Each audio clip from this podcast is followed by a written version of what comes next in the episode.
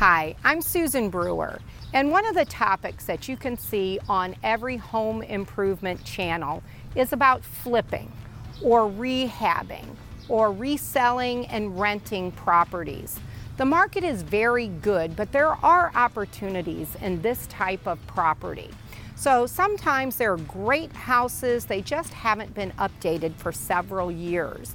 And today's buyers are used to seeing that move-in ready condition that all of us as realtors try to get our properties to before listing them. So let's talk about one of those great deals. And those great deals come with a lot of questions. So first of all, if you decide that you want to start out and do a flip, is it going to be something that you sell? Is it going to be something that you rent? Do you have your loan process in order, or do you have the cash to invest in this property? So big questions on that side. Then how much of the work can you do yourself? Can you put in the windows? Can you put in the doors? Can you do the siding? Or is that something that you have to pay to do? Do you have a contractor that you know and trust and can help you through the process? So there's different amounts of money for the investment side of it, and you need to know your real cost.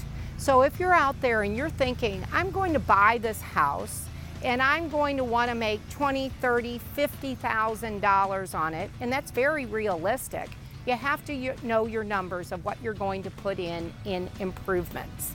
Example, a lot of times people think painting cabinets is the least expensive way than putting in new cabinets. That's not always the case.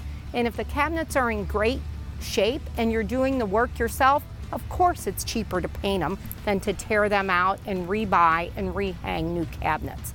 Professional ways of working really can help get you top dollar if you're thinking about flipping this home. So remember, what you do has to be quality throughout.